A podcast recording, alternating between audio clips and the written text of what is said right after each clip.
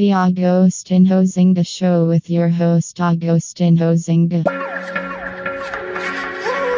Smack the shit out your bitch ass midget girlfriend, nigga.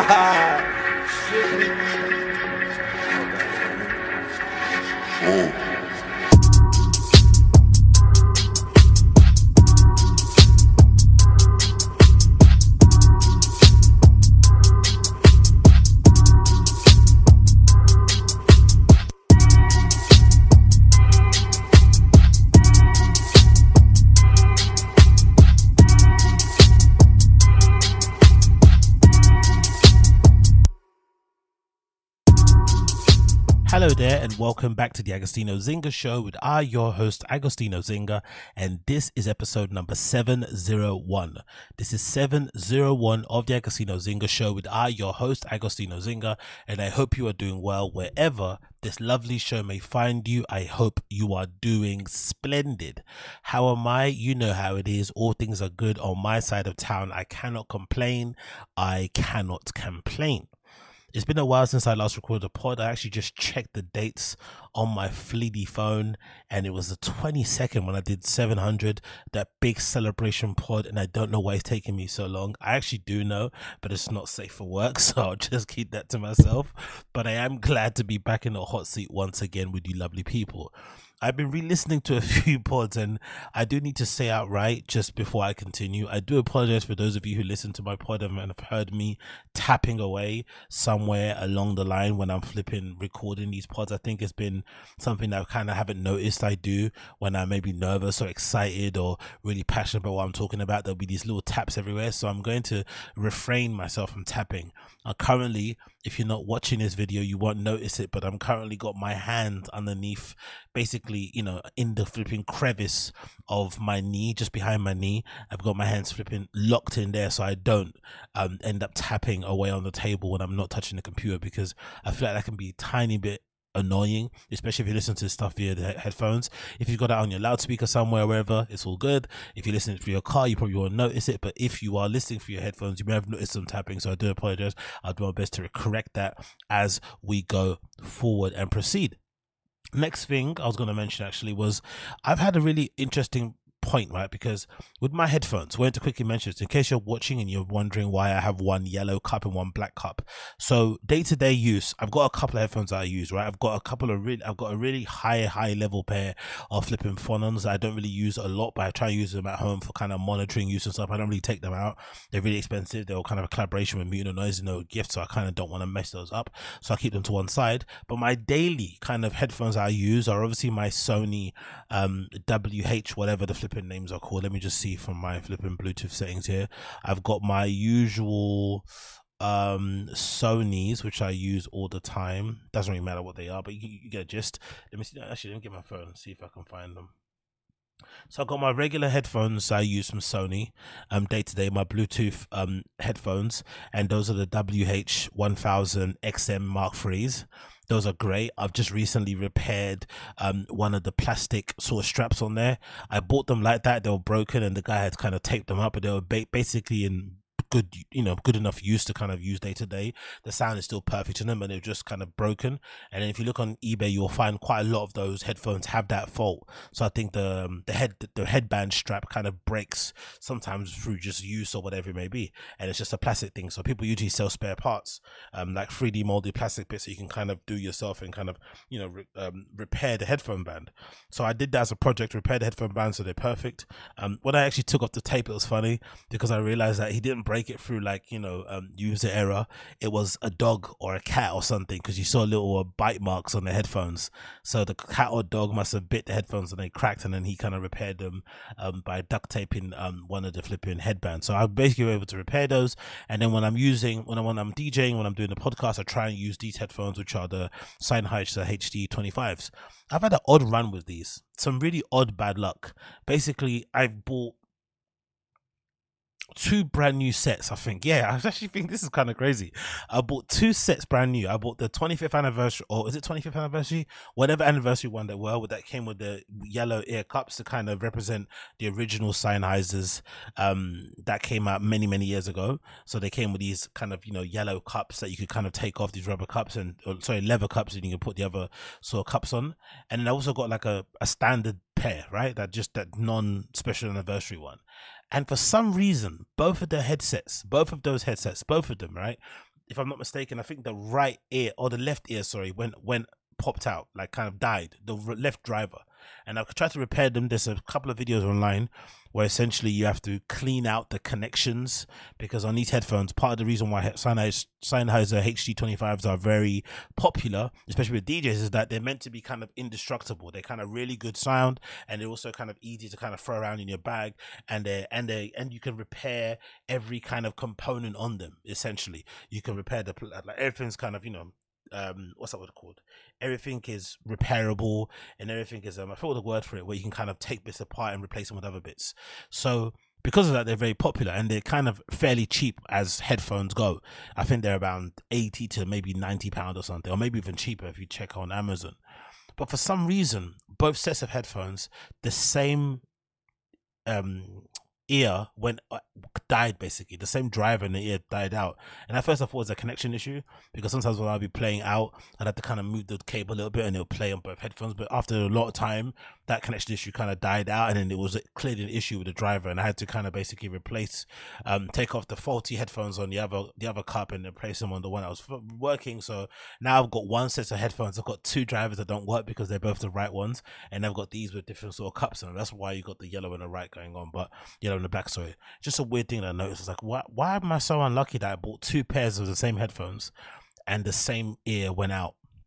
A bit strange, but anyway, whatever. It is what it is. So, um, there's been a lot of music that's dropped over the last few weeks, and I felt like I've not been able to get through a lot of it. And I feel like maybe a few of my um, music fans out there and aficionados may agree with me. I feel like this year so far, albums have kind of been a little bit underwhelming.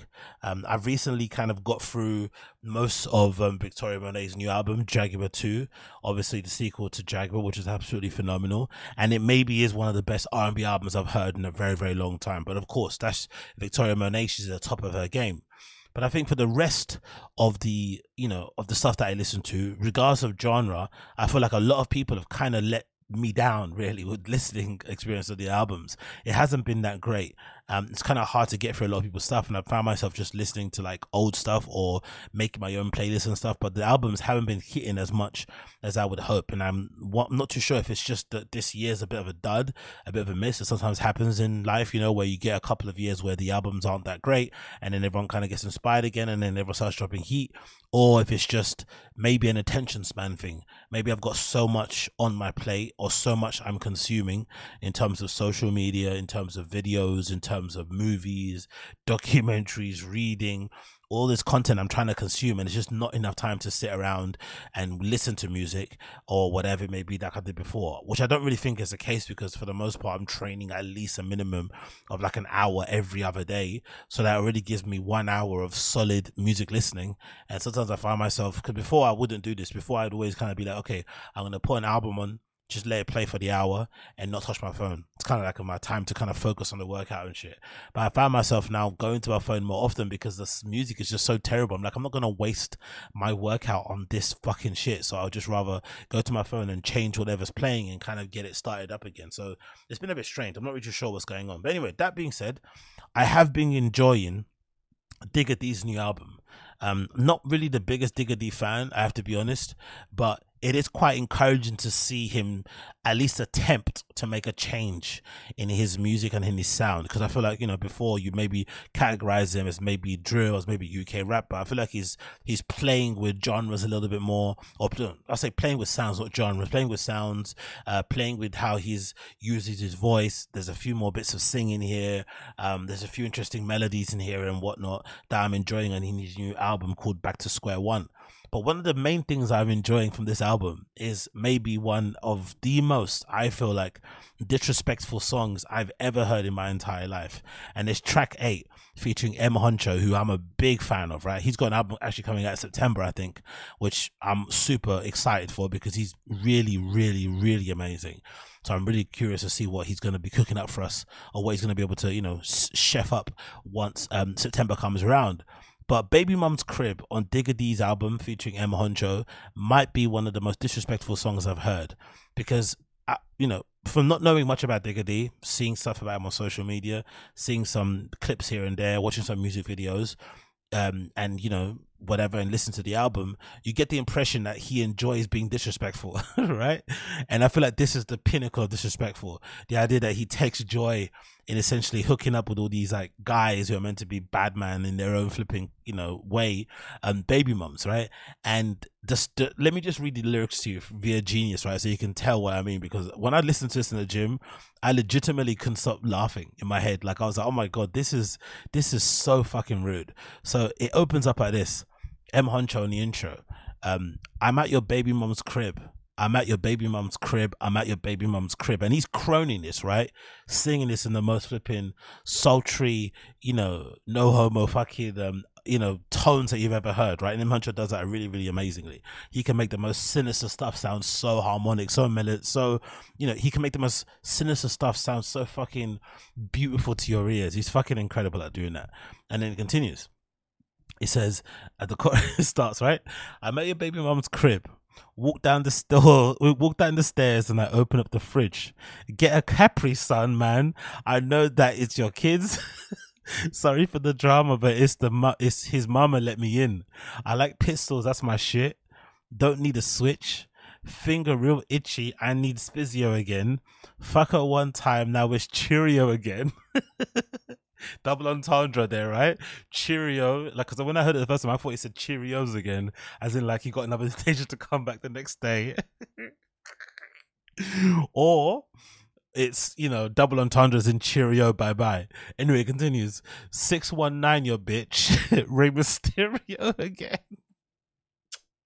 any of my wrestling guys you know what honestly that intro or that fucking chorus legitimately might be one of the most disrespectful things I've heard in my entire life. And he's singing the whole way through. And then, of course, Digga D comes through. First line Stepdaddy Digga, handsome ass nigga. Stepdaddy Digga. And he's like 20 or something, right? Or 21, 22. It's just so fucking flagrant. Private jet to Paris on the weekend for some dinner. 20 bullets in my pistol. I ain't carrying a, sp- a spinner. You know everything over here is bigger. I couldn't pick between them hoes, so I had them both. Why buy a bitch some flowers? She already got a rose. Make her feel special. Buy her her shoes. Buy her clothes. Keep it on the low. I hope that we don't get exposed. I don't. I don't beef over women. G. Don't make me mad. Tell them chill. I don't want to blam your baby dad. God, if I told you I was trying, I'd be lying. Cause you know I'm the reason niggas are dying. My heart got so cold it must be frozen. I'd rather than I'd rather that than give it to a little hoe and get it broken. So worried about the back door they let the windows open. I climbed in and bust the front door for my bro them. Yo, and then, of course, he comes in back again, Huncho. I'm at your baby mom's crib, walk down the stairs, and I open up the fridge, get a Capri Sun, man. I know it's your kids. Sorry for the drama, but it's my, yes, his mama let me in. I like pistols, that's my shit. Don't need a switch, finger real itchy. I need a physio again. Fuck her one time, and now it's Cheerio again. 619, your bitch, Rey Mysterio again. like, I wheeled that tune up seven million times. I fucking love it. So big up Digga D. Enjoy the album.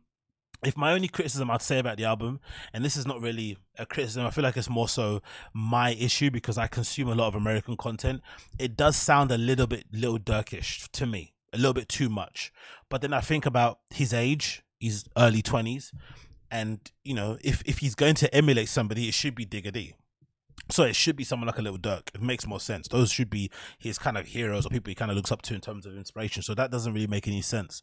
And if I'm the same person who's complaining that all these drill artists sound the same, and then one drill artist who's, you know, one of the hottest guys out on the scene now, who could essentially, if you wanted to, be lazy and just do the same old nonsense drill stuff that he was doing before and still sell, you know, a lot of records and still be incredibly rich. The fact that he's trying at least to do something a bit different and to kind of you know maybe adopt a more international sound that would allow him to tour the world because I think this album is definitely going to resonate across Europe, across the world, and allow him to really kind of go out there and kind of flex his artistry, and maybe collab with people abroad and whatnot, blah blah blah blah blah. Then I shouldn't be bemoaning it. Do you know I mean? I shouldn't disregard that because at least he's trying something. Because these other guys out here are still recycling the same old shit they were doing in 2019. So big up Digga D for at least trying. And like I said, track eight on that album um, Digga D's new album that's out now called Back to Square One is incredibly disrespectful. I love it. I'm probably going to play it as my tune of the day on this podcast. So if you want to listen to that, rub up to the flipping end or scrub up, sorry, to the end of the pod and you'll hear that playing because this track legitimately made me laugh and I haven't, you know, felt something from music in a long time. Everything kind of sounds formulaic and kind of whatever.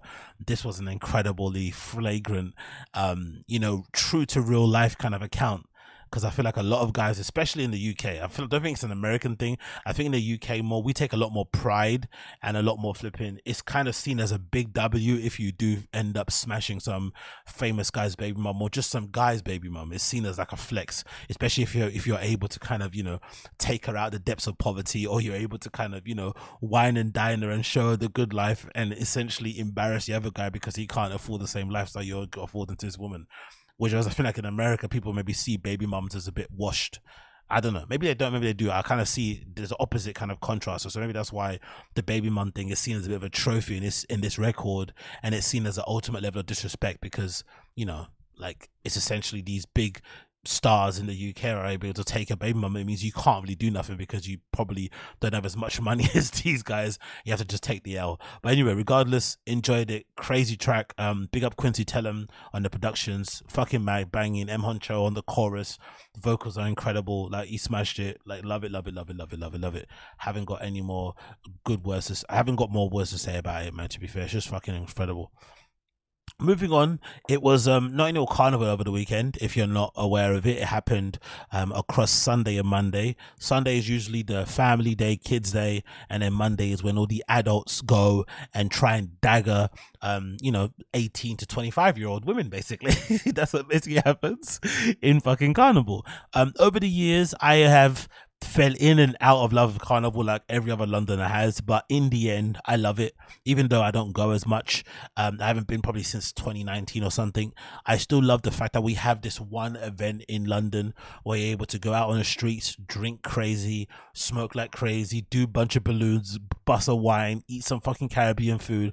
And the most important thing for me for carnival which i love which i kind of you know regret not going this year after seeing some pictures from my friends and stuff on the instagram account is the ability to see loads of people that you haven't seen in ages. I feel like culturally, Carnival is one of the main kind of cultural touch points that gets everyone together. Like doesn't because usually you know I'd say London is kind of multicultural anyway. It really is in terms of its approach to events.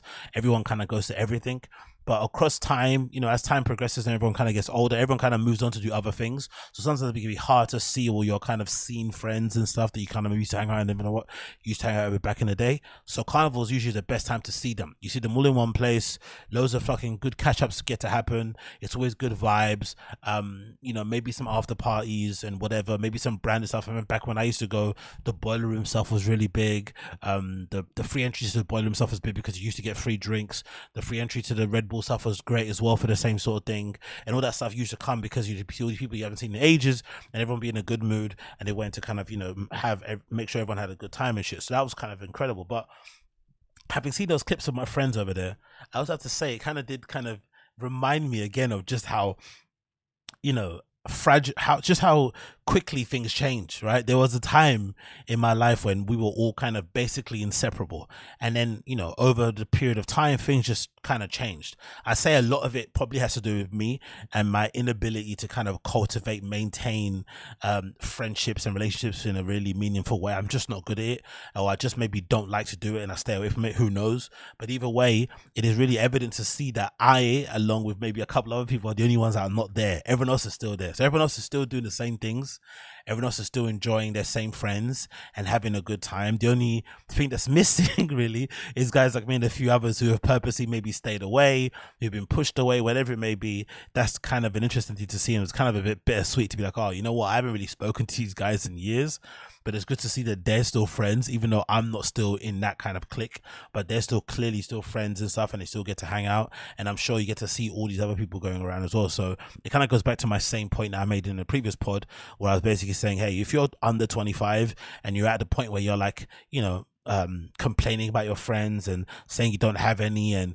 you know they don't get you and stuff honestly telling you as as an as a guy that's older than you please make sure that you try and cultivate those friends and you try and recover, rescue, maintain whatever it is friendships that you have now because as as the years go by, it becomes harder and harder to do that stuff because people just move on and they have other priorities. They have other friends that kind of fill those voids that you left behind, and no one's out here.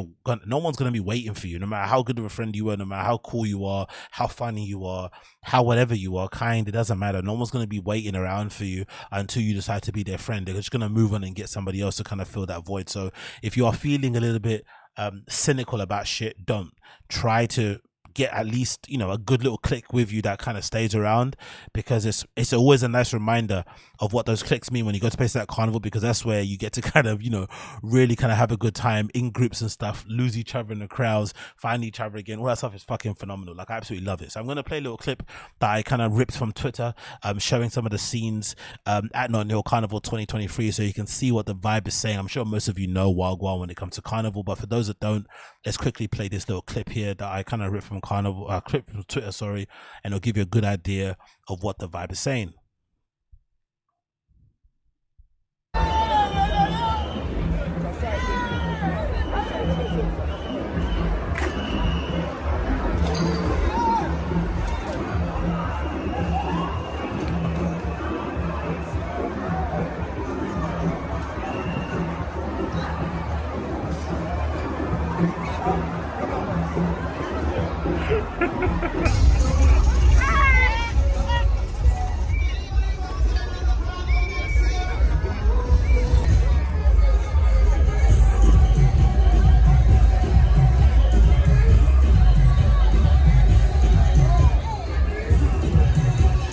Comment.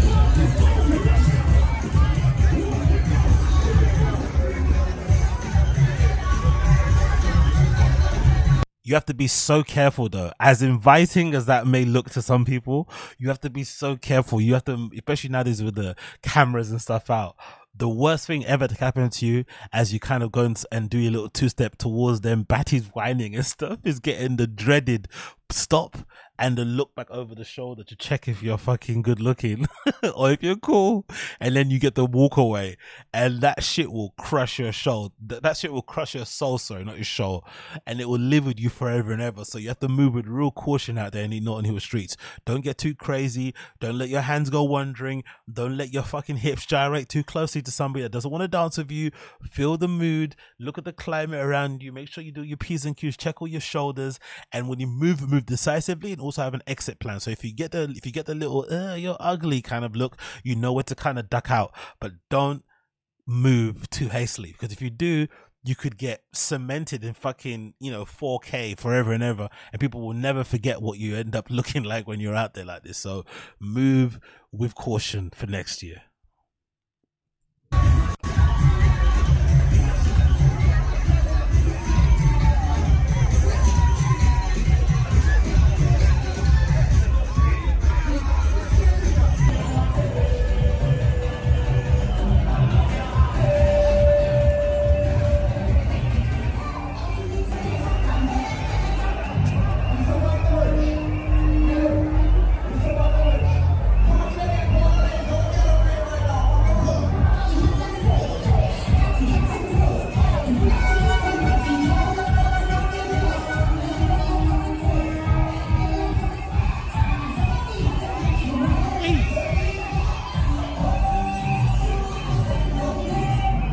But you get the gist, right? So it looked fucking fun. It looked like a great time. Everyone clearly had an absolute blast. Um, I have kind of fallen out of love with it just because of the journey there.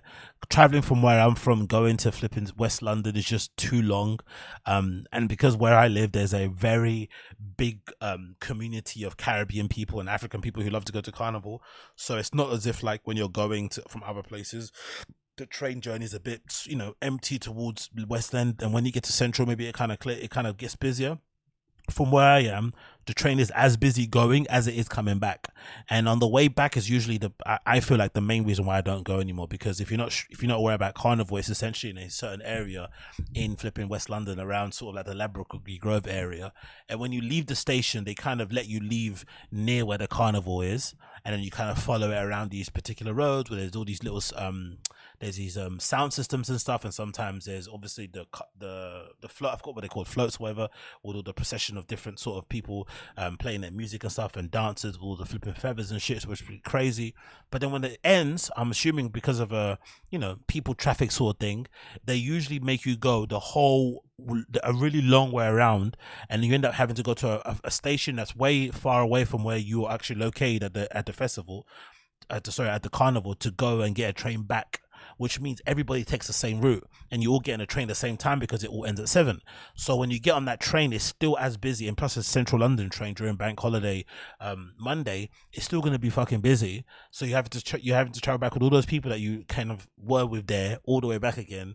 Everybody's thinking of bo. Everyone's being noisy and shit. No space. It's just crazy. So uh, the journey at home is just not worth it for me. And and then basically, you know, fundamentally, I'm not really that bothered about um bashment music that much that I would need to go. I think the only reason that would really make me want to go is mostly the food because I feel like Caribbean food for some reason, especially in my part of London, is really inconsistent in terms of quality. Some one, one restaurant might be highly regret highly regarded, but then after a couple of months, suddenly the quality control goes down and the quality of food isn't that great, and then you kind of miss the you know the good quality food they have. But I feel like in Carnival, it's one of the only times where all the best in my theory anyway, all the best Caribbean restaurants from London basically congregating at one spot to kind of show off, to kind of show how good they cook and whatnot.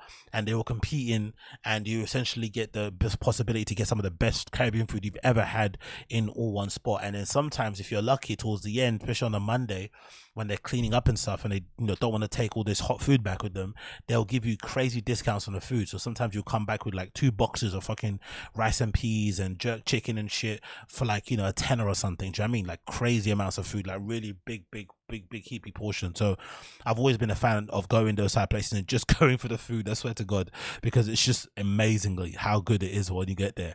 But that like I said, the other reason is also to go see your friends and hang out with people and see the kind of vibes. And then I'm going to play another quick clip here, which is another reason why to go because sometimes you might end up seeing your favorite artist performing there. And we saw I saw this clip going viral on Twitter of Giggs um, performing the unofficial UK national anthem to a crowd full of people, and it was quite heartwarming to see that because you know, having listened to his recent album, I don't think anybody's going to be playing that album out the way they, they they're playing some of his older stuff. So it's good to see him still getting the love that he deserves, and obviously the crowd going really crazy when they fucking heard it because this song is still an absolute anthem.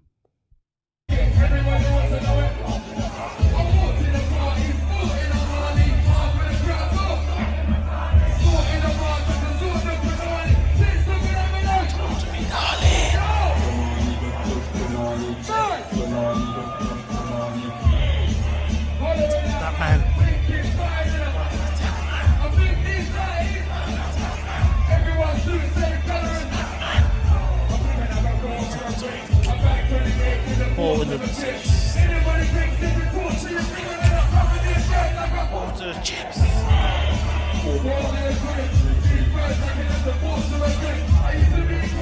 What did he think? Oh, good thing. Good thing. Putting more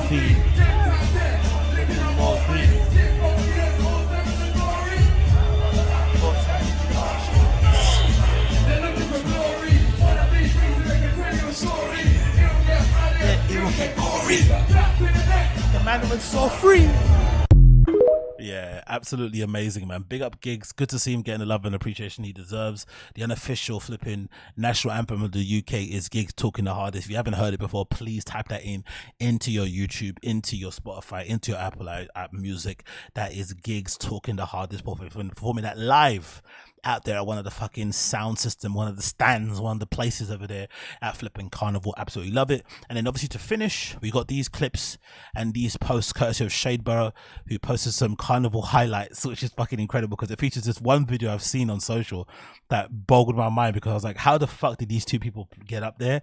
This is incredible scene. So big up whoever these people are because you put on a hell of a show and you really did put a smile on my face when I saw this on social. I can't imagine how incredible this must have been to see in real real life actually. So look at this. Look at this courtesy of the Shadeborough.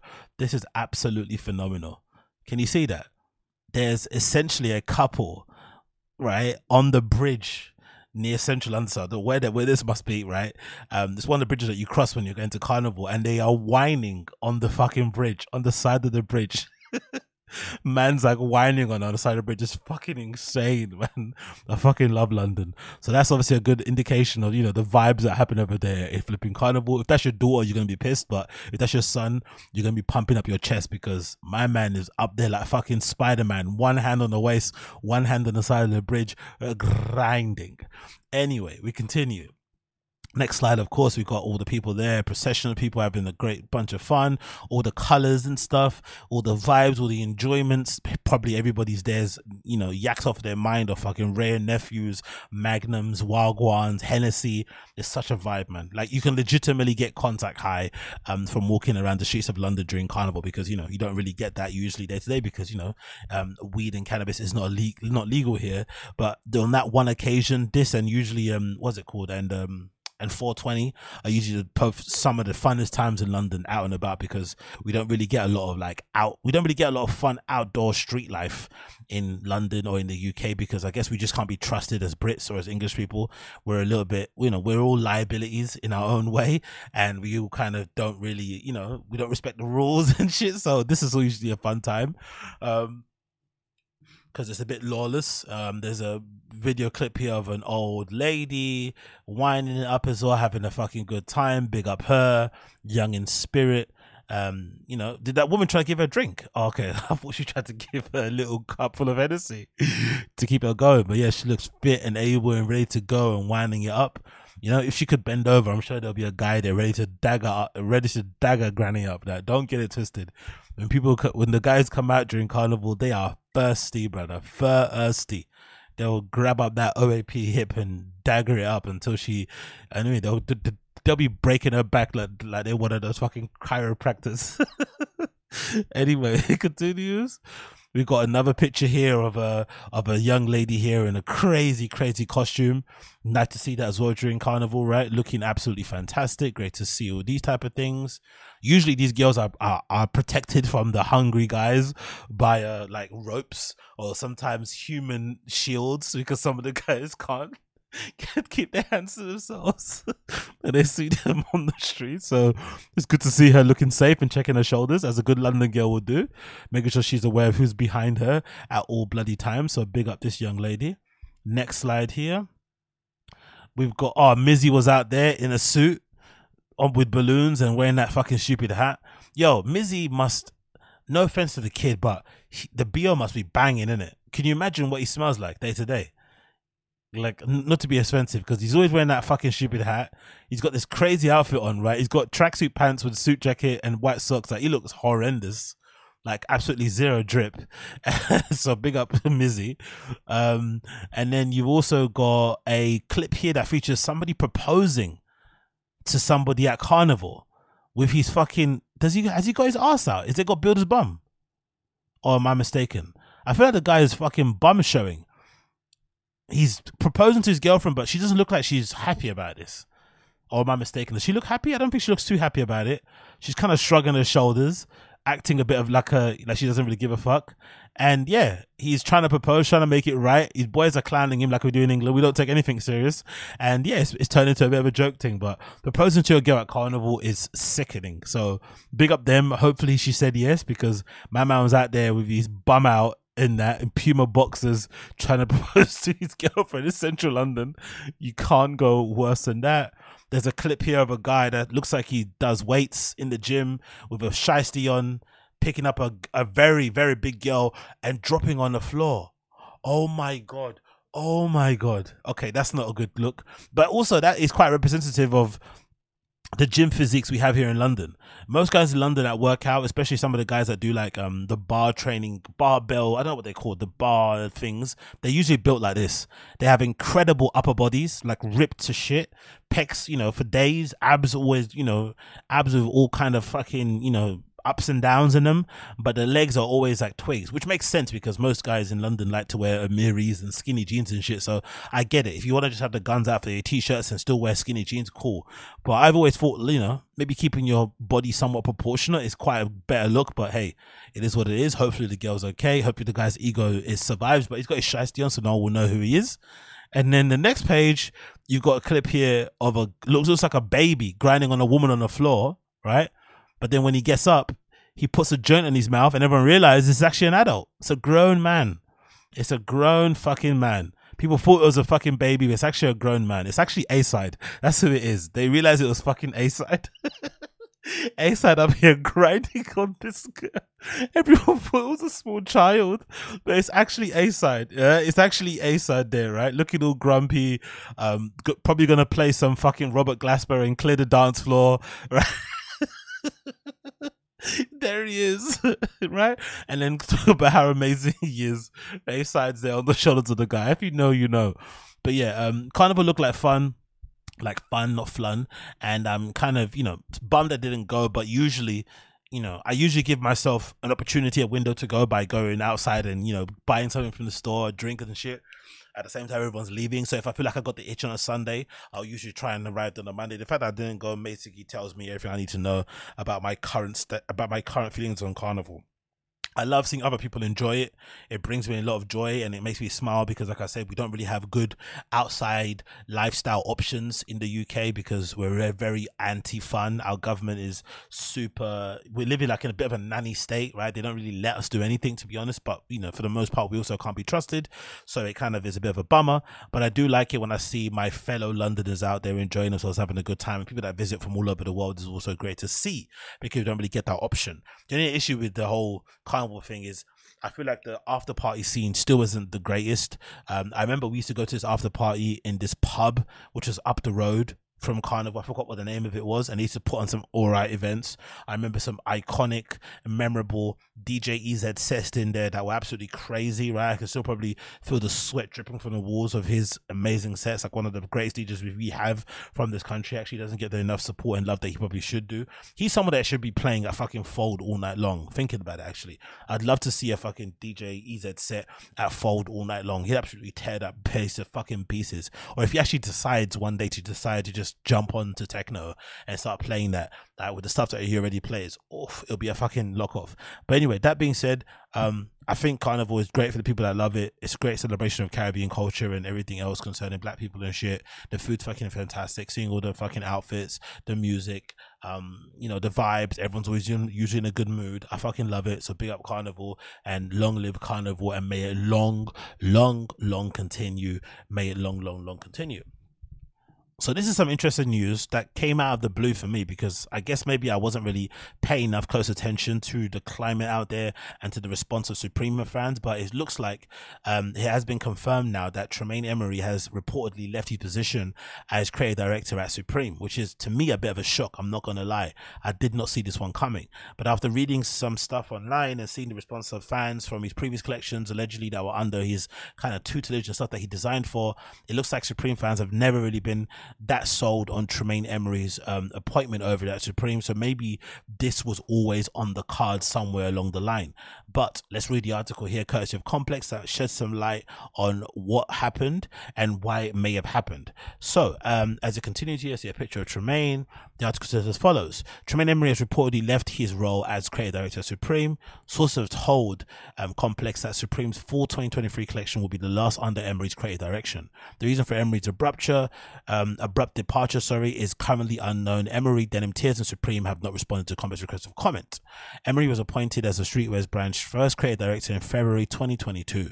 The Spring Summer 2023 collection was his first under creative direction. Um, the brand recently released their first pieces from its Fall 2023 collection, Emory's second fall collection, which was met with warm receptions from fans of the brand. Across his first two seasons, Emory injected his own vision for the brand. He created varsity jackets featuring art by close friend and Cactus Plant Flea Market founder Cynthia Lu, derived many collaboration with Coogie, and um, uh, that which he dubbed a love letter to the block, and a photo T-shirt featuring popular NBA YoungBoy, um, popular rapper NBA YoungBoy, a perfect way to keep the young generation interested. In a recent interview with Just Smile magazine, Emory shared his thoughts on industry versus community validation that feel especially relevant in light of his departure from Supreme. The quote. I would caution kids who care about validation of these big conglomerates and media giants because these conglomerates are banks. LVMH is a bank, Kering Group is a bank, Paramount's a bank. This is late stage capitalism. These institutions will finance a designer, an artist, a band, a director, a writer, whatever, to make something to get more money than what they put in. That's what it's about for them. Uh, the quote says. Another quote: "If you seek their validation because so and so made you creative director, you're losing. In fact, you've already lost. But if you seek validation firstly in yourself, secondly in the community that you care about and who cares about you, you've got a chance to live a life without regrets." Um, Emory, a unique approach Emory's unique approach to design will still be realized through his own brand Denim Tears, which has made the mark in fashion industry in recent years with storytelling of the African diaspora through clothing. Early this year, collection co-designed by Emory with Dior, aptly titled uh, Dior Tears, released to the world. This month, Denim Tears celebrates its fourth year as a brand.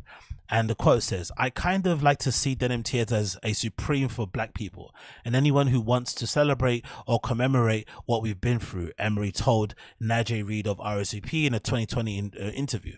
It's using t-shirts as billboards for knowledge and expression, he says.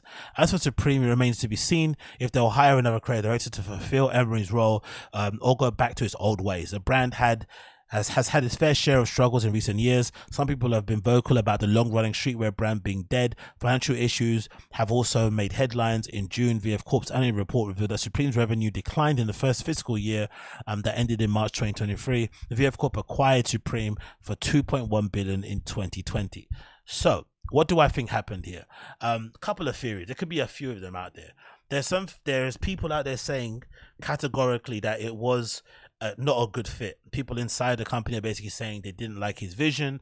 Stylistically, they didn't see anything that kind of matched and stuff, and maybe the work wasn't good in the end. Which you'd imagine, if you're somebody like Tremaine, it would be a little bit embarrassing because I don't feel like somebody that designs on level that he designs at, um, with the experience that he has, being a, a New Yorker, being plugged into the scene, knowing a lot of the people, uh, uh, you know, at the brand before he even started to work there, knowing a lot about the brand int- intrinsically because of just you know how old he is and how long he's been around.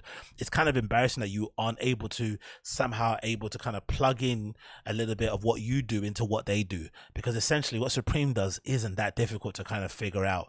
You know what I mean? Especially if you're an actually talented designer and know your way around, you know, ideas and executing them because essentially it's all the same sort of stuff with the exception of some of the cut quote unquote cut and sew pieces. It's not like you're designing for a couture house or something, right? You're essentially doing t-shirts and hoodies, um, a few jackets here and there, but it shouldn't be that difficult to imbue some of your taste in what they already do and kind of, you know, further the message, further the brand, further the voice, um, you know, maybe broaden the, the scope of who they appeal to and keep things fresh. It shouldn't be too difficult to do that. So that's a little bit of a, you know, a slight on his behalf if that's the case. Um, there are some people here that say, oh, the designs a bit of it shit. Um, I don't really see how you can say that is all Tremaine's fault because without any knowledge on the inside of Supreme, none of us on the outside are ever going to know exactly what he designed because you know stuff that he designed in house. And usually, if you're a creative director, from what I understand of creative director roles, some of them require you to be hands on designing and whatever it may be, but some of it is actually maybe like a leadership role, like a you know being able to maybe spec out the overall theme of a collection, right? Um, the inspirations behind it, whatever it may be, right? And then maybe, you know, using that as a springboard to kind of you know execute some ideas but it doesn't actually mean he's sitting there and designing 3m jackets. So it can be difficult to kind of figure out what he designed. Was it his fault? And then if you then figure out what he designed, then you can maybe decide whether or not he's actually responsible for the sales not being as good or whatever Maybe go through. Because that's what people are basically saying. The sales weren't as great. They weren't met. They weren't hitting targets, and obviously someone's head had to roll. And of course, being the creator director in the face of it, he was maybe the first person that to kick, you know, um, kind of, you know, kick the can. But you know what I mean. He is the person that had to get, get a boot. But then another theory that I'm thinking about might be more, might make a lot of sense it might be the combination of things because if you read the article I remember, or read the interview, I remember I listened to a few months ago that Tremaine was on some podcast talking about he had health issues, which I didn't really know much about. So he had these health issues that he went through. I think it was an aneurysm or something. He was in hospital for a very long time and he essentially nearly died. So going through that just after you get announced as supreme creator because i think it just happened a few basically months after that got announced and then having to kind of struggle through that may have been quite difficult to kind of do but then at the same time as flipping the universe will have it. His brand his brand is blowing up. Um he's now maybe you know i'd imagine if you're that close to death your kind of vision and your focus becomes laser. Um you want to just you know put away all distractions and just focus on your message. And if he actually believes that his brand is a platform to kind of speak about the african diaspora and kind of further a message and inspire people and tell these interesting stories then why would you bother you know going and working for a supreme if you really don't care about that thing and you think this is the thing that's actually going to write your legacy. This is the thing that's actually going to um, make the necessary change in society or in the world that you actually want to see, or that's actually going to maybe outlive you. Blah blah blah blah. So maybe that's all part of the issue, kind of tied into it. Um, but then I look at some of the stuff online, and this is the reply from ages ago. This is maybe from what May 2023, right? And somebody, I guess, made a comment. I'm assuming on, uh, I'm assuming on Tremaine's Instagram page. I'm assuming maybe he posted something and somebody replied in the comments. But look at what the, look at how Tremaine was getting treated in the flipping, you know, supreme internet comment space and shit. So this is clear indication that maybe the fans just didn't like his appointment. Maybe weren't fans of Denim Tears and were maybe a little bit underwhelmed that he was hired because they just assumed he was gonna go there and do like cotton wreath box logos or something, right? Maybe that's what they thought. So this is from Supreme Drops. It says Tremaine Emory reacting to someone saying Supreme died when he joined. And the person says as follows, hate to say it, but Preem died when you joined right? And which is, you know, a little bit mean to say this, to be fair, especially considering what he went through illness wise. But I don't think this guy knew that he was ill, to be fair. I don't think he knew. I think he just said it to be a bit cunty and whatnot. But then Tremaine replied at the time and said, You must be really in pain like hurting bad inside to hop in my comments, troll me in a post about me barely surviving an aneurysm. Ain't no surgery that can save you from your sickness. Good luck to you. So maybe he was responding to the fact that he was ill. I don't know. But either way, like you can tell the Supreme fans weren't really fans of his. So maybe this is for the better. Maybe he kind of realized, hey, these guys are giving me too much grief. This job isn't that serious because you know, uh, uh, having been aware of Tremaine, and I don't really know him too well, but having been aware of him from afar, I know that he was never always like a clothing fashiony guy, or just like a cool style guy, a cool, a kind of cool guy overall, in the same way that Heron Preston is. So I think guys like that won't really hold these type of jobs on the pedestal that probably someone like I would. Like I think someone like a Tremaine, someone like a Heron Preston could easily walk away from Supreme and not be that bothered from it because for them it's all about idea execution. They're about ideas. They're about a certain message. You know, Tr- Tremaine's got his um, you know, uh, forwarding the black experience or black diaspora kind of conversation there. You've got Heron Preston talking about New York and you know recycling and all that sort of shit. So those guys, I can imagine if they can, if they were to get those jobs, they could easily walk away from those jobs because they're not really hold them on a pedestal and they're not that prestigious to them in that regard that they would kind of bend over backwards and accept any kind of abuse just to have that job. So I can kind of see that being the case. Um, so I could imagine if you're Tremaine, you know, thinking about your health, thinking about, you know, nearly dying, thinking about the fact that you know your your brand's blowing up and then you're getting all this hate from all these fans, maybe you're like, you know what, this ain't worth it.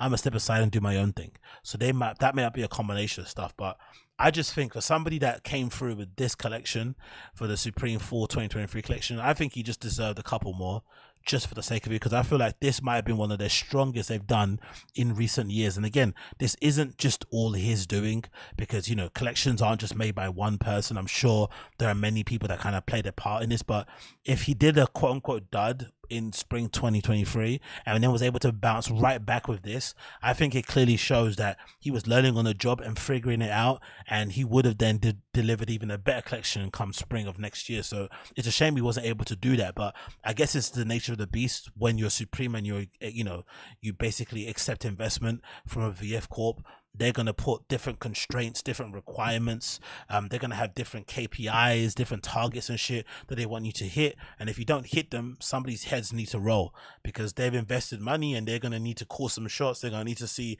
that you're making some effort to change and rectify things because they have their own board to kind of, and, you know, shareholders and stuff that they've got to satisfy. So there's loads of conflicting things that kind of play into the decision making process of how Supreme move nowadays. So maybe he's just a, you know, um, a victim of that kind of thing going on and less so his own work. Like I said, I think if it is an issue of his own work, I would be highly embarrassed because I feel like Supreme and what they do for as great as it is. it's a brand I love. And I've always loved it from the beginning of when I got into Streetwear Supreme and Bape and basically the hundreds were brands that kind of, you know, taught me everything I know about clothes and fashion and culture and music and art and all that stuff. It's crazy how much I've kind of gained from, I've learned from all those kind of guys and kind of being around there and go to a store and knowing people that worked there and whatnot. It's all kind of been a crazy experience from the forums and everything. I fucking love it. But let's not kind of you know let's not mince our words. This isn't fucking high level fashion and shit. This is streetwear that Tremaine also does in his own way. Um i think he should easily be able to imbue his own taste and you know whatever into what they do. So if was not able to do that and not able to kind of fulfill that that is basically a bit of a slight.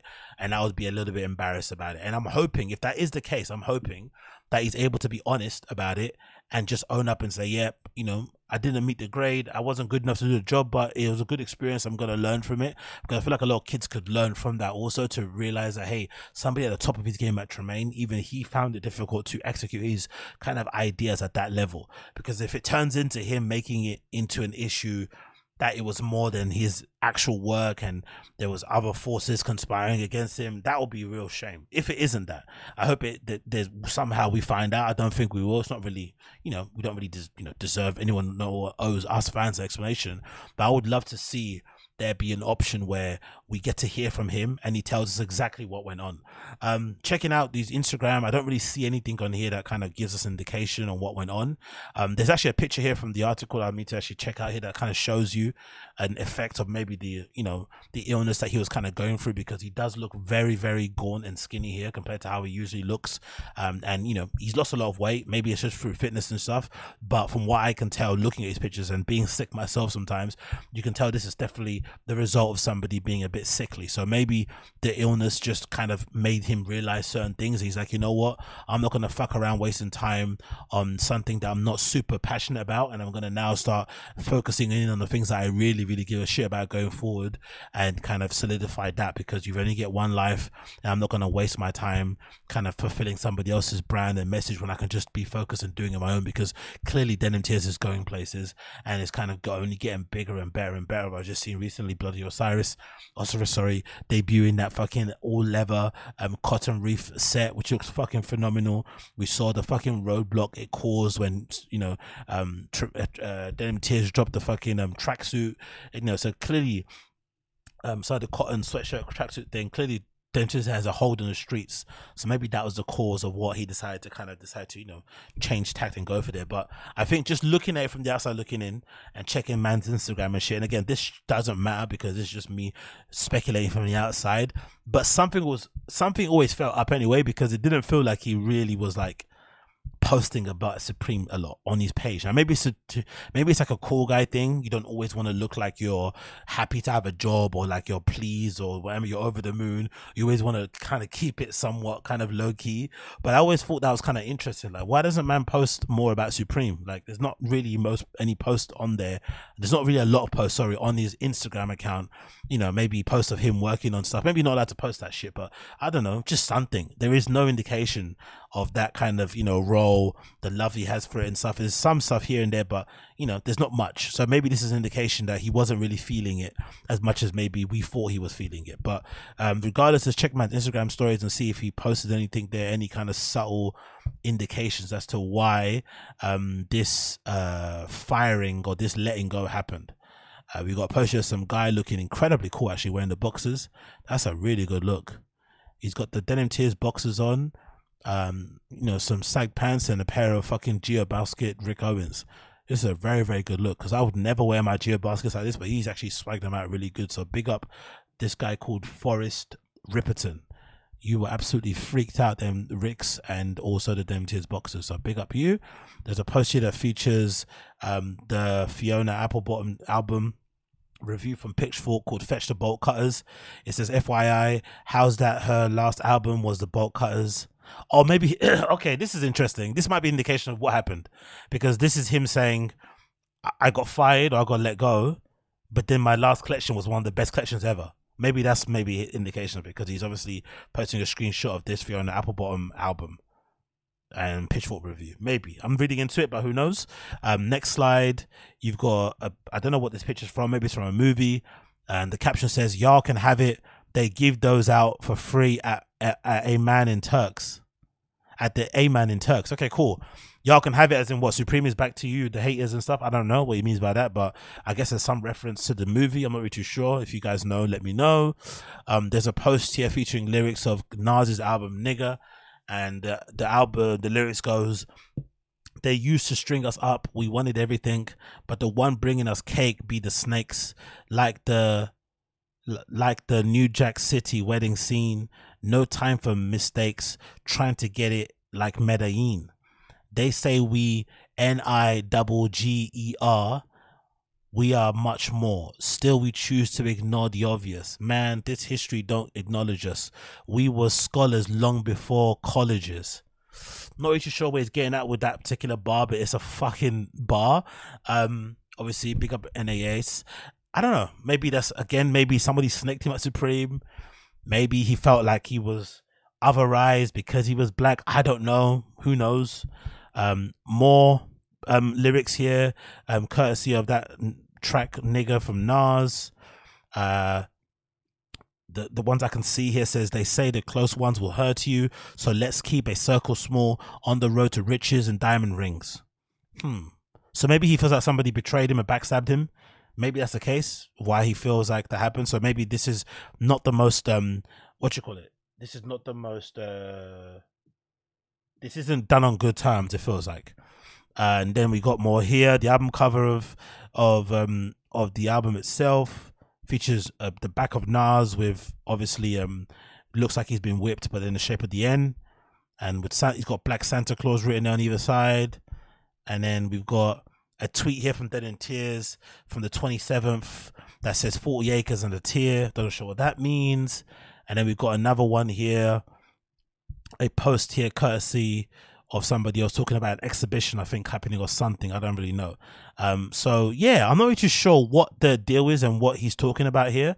But from what we can see, it looks like it wasn't it wasn't the most amicable split so far. I can read that, right? Let's just just check man's Twitter. Let's see what he said there. Let's see if he said anything on his Twitter because it looks like it wasn't an amicable split, and he's clearly not too happy about it. But he's also saying, "Hey, at least I went out with a bang. I did a ten out of ten collection, and you guys can have it. I'm not really too bothered." Blah blah blah. I don't really too sure. Maybe that's what he's doing. Um, let me see if I can scroll down and see what he says here, courtesy of man's Twitter. Maybe he said some more, you know, uh, interesting things. What he say? Um, yeah, cool. So here we go. Today he said Kane in Pirates cooking up for September. Another one says that ether, that shit that make your tears burn slow. So again, no indication of what's happening five hours ago, but he has said the following. And then there's any replies here. Restock ready made tears. They ready made Jesus though. Okay, cool. So no one's actually said anything in reply. So it kind of is what it is. Everyone's kind of responding to news as it is. But I think for me, from what I've been able to read in between the lines, I think it was probably a combination of things that kind of led to him leaving. I don't think it was one thing. And um, it's a bit of a shame. Like I said, the last season, this season currently, sorry, is fucking phenomenal. Maybe one of the best ones out. There's so many hard body pieces in this collection that I would instantly fucking wear. And if this is the second collection after a dud, I would want to see what he does after going forward because clearly he learned from whatever missteps he took in the first and applied it to the second. And again, I'm just saying that loosely because I still think people are overestimating how much he actually designed. I don't think he sat there and designed every fucking single piece. That's not how creative directors work. Um, you always work with a team, you lead, you kind of expect the overall vision and shit. Um, maybe that's the way it goes. Maybe it's not, who knows, but that's where I understand it to go. But either way, I would have liked to have seen more from him as Supreme because clearly he had something there and I felt like it was a match a well, a well, a good match actually, because you know him being a New Yorker, intrinsically tied into the streetwear scene, um, got his own brand already running, kind of knows what to do. He's not going to learn on the job. He kind of knows the role, knows how to make stuff, blah blah blah. All that stuff kind of would have worked well, and also being a bit of a culture kid and shit, and a man around town, I think that would have worked out too, but it didn't. So going forward, I'm interested to know what they will do because I feel like Supreme kind of maybe fucked him in that they're quite faceless. That's one of the beauties about Supreme and Stussy. They kind of are able to consistently put out collection after collection after collection and not really have to kind of bend to the whims and the wiles of their fans because they're a bit faceless. They just churn out the, the collections and they're usually a six out of 10 or up going forward. But once you hire a creative director and you slap it all over everywhere, you have press releases and shit, it kind of makes him the face of the brand, even though he's not and then all the kind of negative comments kind of get directed towards him because he's the quote unquote face. So they kind of fucked him a little bit in that regard, and then that kind of takes your your, your focus away from actually fo- designing. You're maybe addressing comments. You're thinking about what people are saying. It just it's not really conducive, I think, to um, great creative output. Personally, for me. So going forward, I'm interested to see what they would end up doing.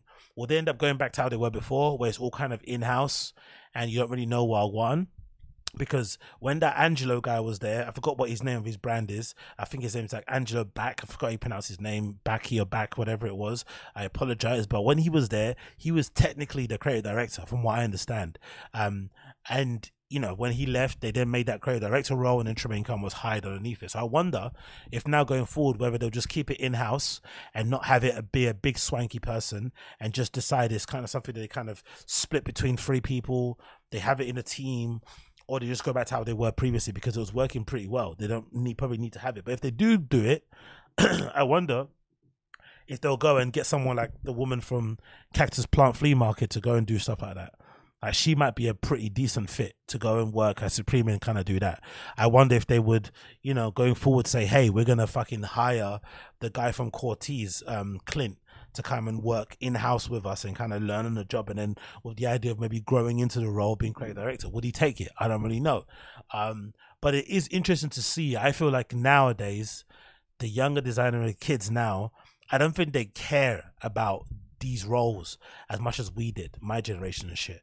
I feel like my generation and shit, because I know people who legitimately just work at Supreme Warehouse and shit, and to them that's a prestigious job they kind of hold it, you know, they kind of hold that shit.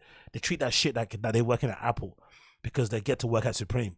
Doesn't matter if they're working in the warehouses, working they work in retail in the fucking stores, they get to work for the brand. So to them it's a big deal and they have a vision in their head of maybe working their way up to go to work in the head office, whatever it may be.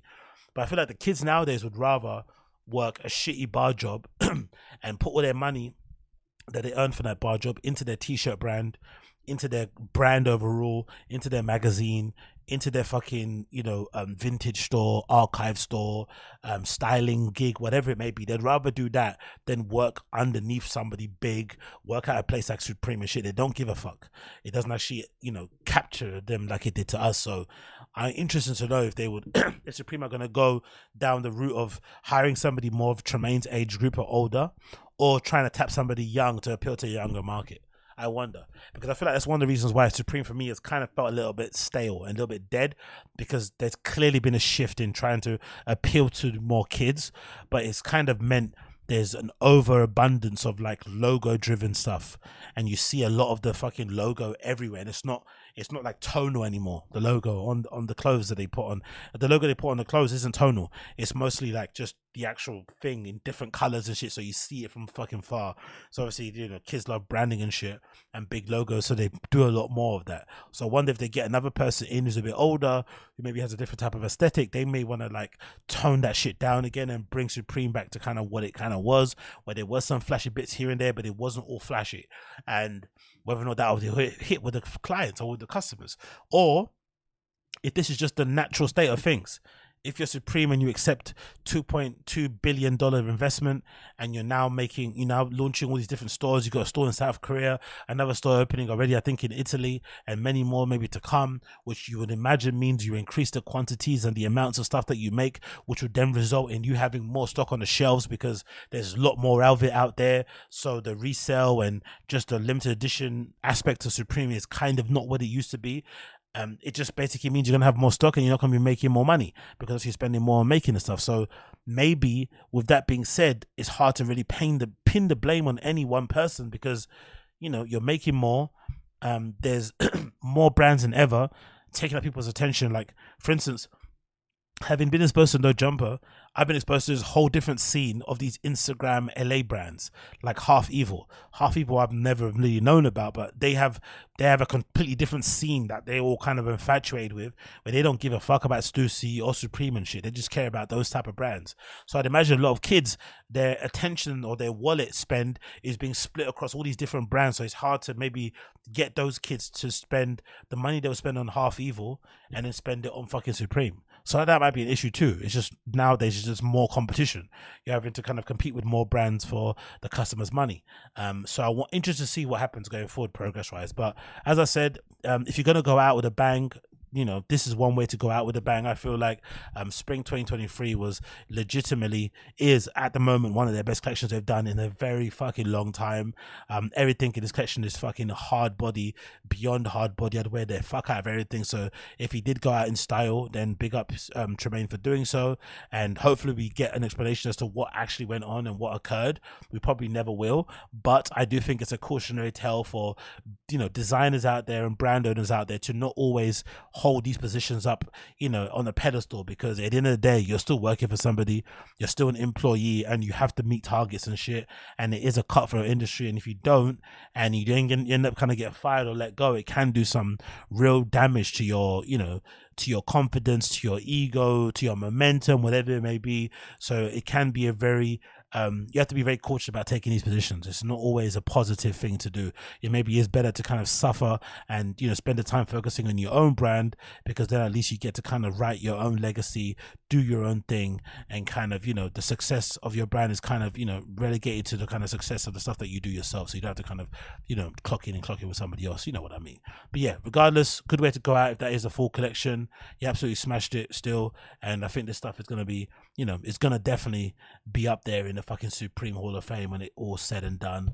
When it's all said and done. Moving on from that, I want to mention this because I feel like, in general, because uh, I've seen this a few stuff like this referenced a lot in fucking Berghain community subreddit and shit and a lot of other places.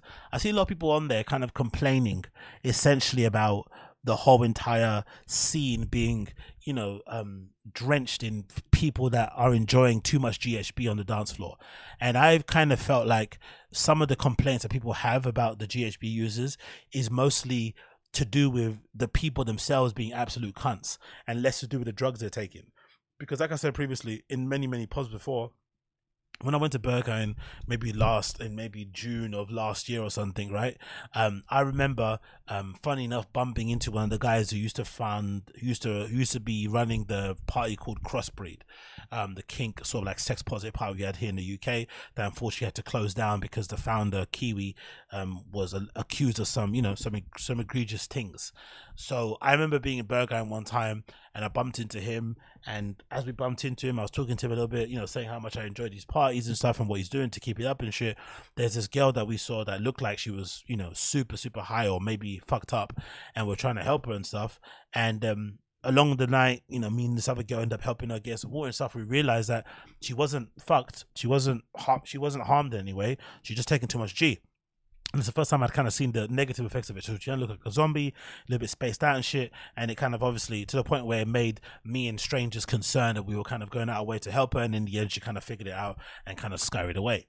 But since then, it felt like it's been ramping up now. Maybe it was during lockdown and maybe went crazy. Um, and obviously, it's a big drug anyway in the in the gay scene because of what I've heard. It kind of you know um, releases your inhibitions and makes you super sexual and horny and shit. Um, but it's also something that doesn't give you a serious hangover like maybe other drugs do. And you obviously don't need much to kind of get high. blah blah blah blah, and the high can sometimes last for quite long. So a lot of people have been into it, but obviously some people have been abusing it also, and it's turned into a bit of an issue. Now I feel like a lot of people complaining about GHB. Some of the complaints I feel like are like a weird attempt at like moral posturing. It's sort of like a I'm a better raver than you. I don't need to be a zombie type of thing, or you know, it's a way to kind of um, signal um, that you are you know, a better raver because you don't do any drugs whatsoever and you go to raves completely sober and shit. I don't really know. But I feel like the complaints are getting a little bit tired. Um, I feel like they're getting a bit repetitive. And I kind of think it just is what it is. Like Berghain is probably the best and worst represented representation of global club culture and maybe drug trends and shit because it's one of the best clubs in the world. So because of that, you're gonna attract just about everybody from all corners of the world to come and dance and have a good time there. Even though they've got a very strict door policy and people usually go in there with good vibes, you're probably going to have the odd dickhead and the odd cunt walking into Berghain, right? Doesn't matter what community they're from, what race they are, sexual orientation, there's going to be some dickheads in there. So I think if you have one of the most popular clubs in the world attracting you know everybody across the world to go and go in there you're gonna most likely have some dickheads and if you take give dickheads some drugs they're gonna maybe do dickhead things on dance floor. So I think that's just basically what it is. So people to kind of get on their high horse and act like GHB is any worse than any other drug people are taking on the dance floor is legitimately insane. And if it is that bad, just find other things to do it really isn't that deep. I don't feel like it's not really that deep. Um, to people to be posting a million fucking questions about the drug all the time because at some point it kind of feels like, are you like curious to try it yourself? If you are, try it yourself. Be a grown up. You know what I mean? Pull up your fucking big boy pants, order some, and see what happens. In it but all this fucking moral posturing, this virtue signaling people are doing about GHB bad, people take it bad. It's like, all right, cool, we get it. You're a better raver than all of us. You don't need to kind of explore other things. You can kind of stick to doing your fucking little sprinkles of, you know, MDMA in your water and you're fine, cool, whatever, enjoy yourself. Some people are maybe looking for other things to keep the party going. And if this is one of the things they want to do and they want to explore and they want to do it in a safe and man, you know, manageable way, let them do it. Um, I'm a bit of a you know, what do you call it? Free i'm a bit of a free speech absolutist in that way in, in terms of choice.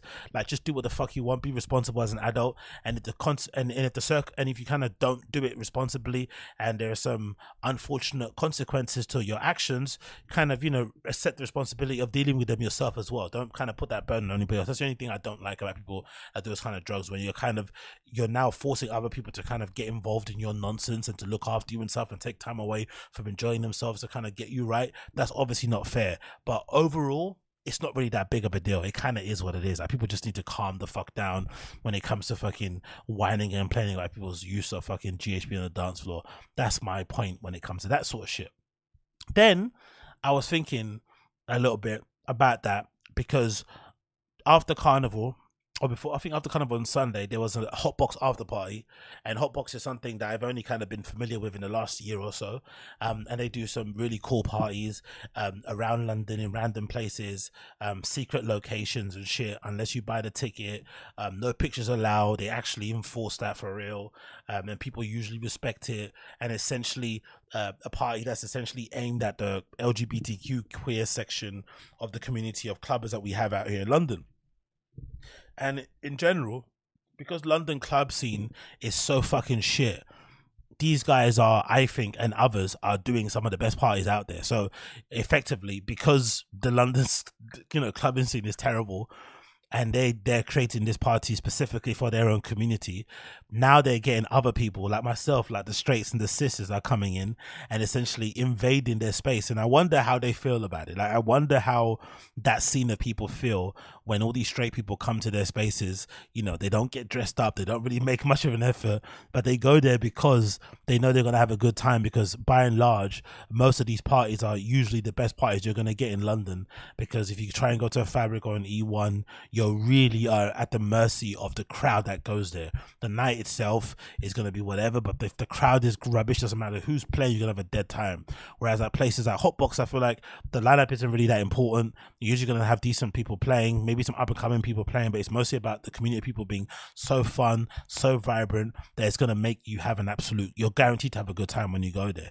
And I'm thinking of going to the next one, but I was just thinking in my head, like, I wonder if they fucking hate the straights that go to their events because we eventually end up, you know, not allowing them to kind of be free and do their own thing. You kind of add, you know, that straight cis vibe and ambiance to a room of people who kind of feel like this this is their quote unquote safe space. I wonder if it's something that they kind of hate.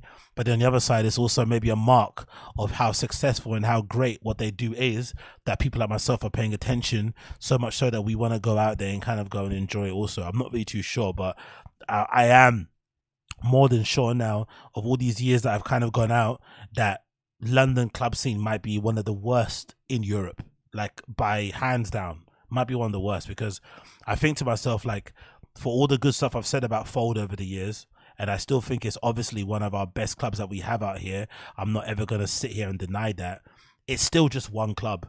And the fact that one club can have such a fucking stranglehold on our scene just is to me says more things about how shitty our our scene is in London than about how good Fold is because Fold is kind of like a overall let's say a seven out of ten club, but if you're a seven out of ten club, you're basically ten out of ten in London essentially because they go out of their way to try at least to have a you know a decent community there. They try to do the whole sticking your sticker over your phone so people can kind of focus on raving and not be worried about taking fucking shitty videos of djs playing and shit. Um, they have a decent space a good sound system a nice little smoking area all these type of things that are kind of the bare necessities they kind of do pretty well. And people flock to it but again, I feel like this should be the standard. This should be the the benchmark for all places. It should be like this, but for some reason it's not. You go to places like Color Factory, and that's really kind of hit and miss. E1 really hit and miss. Corsica Studios hit and miss. Venue MOT hit and miss. Now all these places are fucking hit and miss, and they are some of our best clubs that we have in London. And the only thing that you can go to now, which with a somewhat um guarantee of success are these queer and LGBTQ parties, which you know feel like deep down you're invading in their space, and also um, they're things that you kind of have to be plugged in to know about. You kind of have to follow um, the fucking Instagram. You have to be plugged into their Instagram on Hotbox and How and a few other people to find out what's going on. If you're not plugged into your Instagrams, if you're not following on certain time, if you're not checking certain things, you won't see the post go up. You won't see because they they probably do this on purpose to you know keep away certain people. But you have to be really plugged in. You can't just on the whim decide to go to Hotbox events because they don't have them in regular clubs. They have them usually in, uh, from what I am understood, like you know um, unauthorized locations and shit. So all that stuff kind of adds to the overall law. But then it means you have to kind of work a lot harder to kind of go to these venues and these parties, which is a good thing. Don't get me wrong. But I think for the regular person who just wants to have a good time, you have to do a lot of work to kind of just have a good time. Whereas I feel like in most decent European cities with good club scenes, they have at least four or five decent regular clubs that a normie person can walk into and have a good time. But if you do want to go to the underground, you can access that also. But in the London, the only decent parties to go to are the underground parties, the ones that I would term as the alt quote unquote parties. They're the best ones. Everything else is fucking garbage. Let's actually check this video here. What's actually this? This is like a forest somewhere. Is that a forest? Yeah, this is 2019 right? A forest rave somewhere in London. Look at how fun and enjoyable that looks. When's the last time you've been to a London party outside of Fold? And if you have a place where you see that many people dancing, you don't really see it happening, right? Some guys jumping on top of a tree dancing. There's people going crazy, shaking their hands everywhere, moving, absolutely going for it in the middle of this forest somewhere in the summer heat absolutely brilliant. You don't see it anywhere else in London that's ever happened, and they have to do this in forests because they they don't really have else to do it anywhere else in clubs and stuff because it's too fucking expensive and shit. So it's a real shame, to be honest. Um, realization I had over the fucking last few months because I haven't really been going to club nights that often and I feel like I've been a bit lazy but also there's not nothing that's been really been calling me. Um if I'm actually thinking about it the only thing I've kind of been thinking of actually going to has been this um DVS1 all night at Fold, but again, I saw DVS1 play alongside Rene Wise at Fold, right back to back. Sorry, um, uh, demo night. I think uh, DVS1 played first, then Rene Wise, and that was decent. So, how much better is it going to be that night? I don't really know. The following Saturday, there's a Fold and Malajunta event happening, which is going to be fucking fantastic. Great lineup. Um, DJ Tool, Hyperaktivist, D Dan, yes, you know the regular fucking lineup of people from Malajunta. There's a Budokai event happening that's going to be pretty decent. Also, Natural Selections always do really good raves, but again, you're still going to the same club every weekend. To me, it's fucking boring. You know what I mean? As great as Fold is, I want to mix shit up again. I want to go to different locations, different events and stuff. But do I really trust E1 with my night? Do I really trust um fucking Phonox with my night? Do I really trust Corsica Studios, Venue MOT? Do I really trust them to actually give me a good night? Because I'm going to be spending 20, 30 quid to get there, maybe some more on an Uber, maybe some more on some gear, maybe some more on some drinks, and it's going to tally up. So I don't want to take that chance when I know if I go to Fold, likely seven out of ten times I'm gonna have a great time. So I'd rather take that chance. But then again, I'm still going to the same club every weekend, and I don't think there's anything more lame than going to the same club every weekend. I think even if I lived in fucking Berghain, I'm sorry, even if I lived in Berlin, I don't think I'd go to Berghain every fucking weekend. I feel like mixing it up and being a part of the scene in a real way is a better way to kind of go about things. But you know, maybe I don't really know what I'm talking about. I'm talking about my house. I'm not really too sure, but.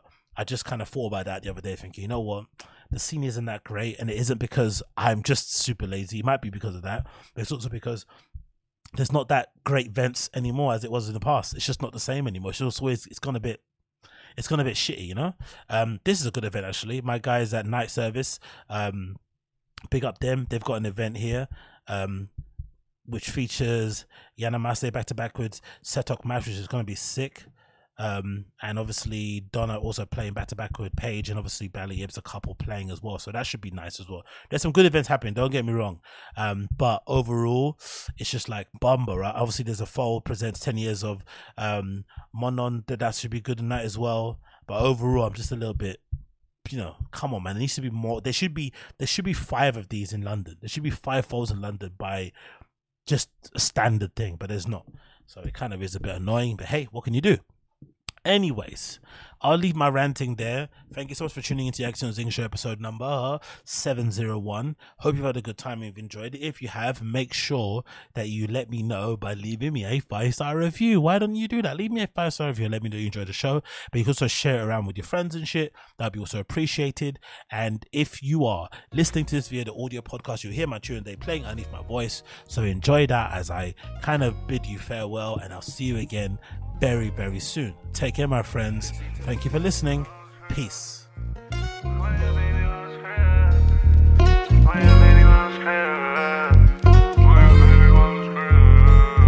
I'm at your baby mother's crib.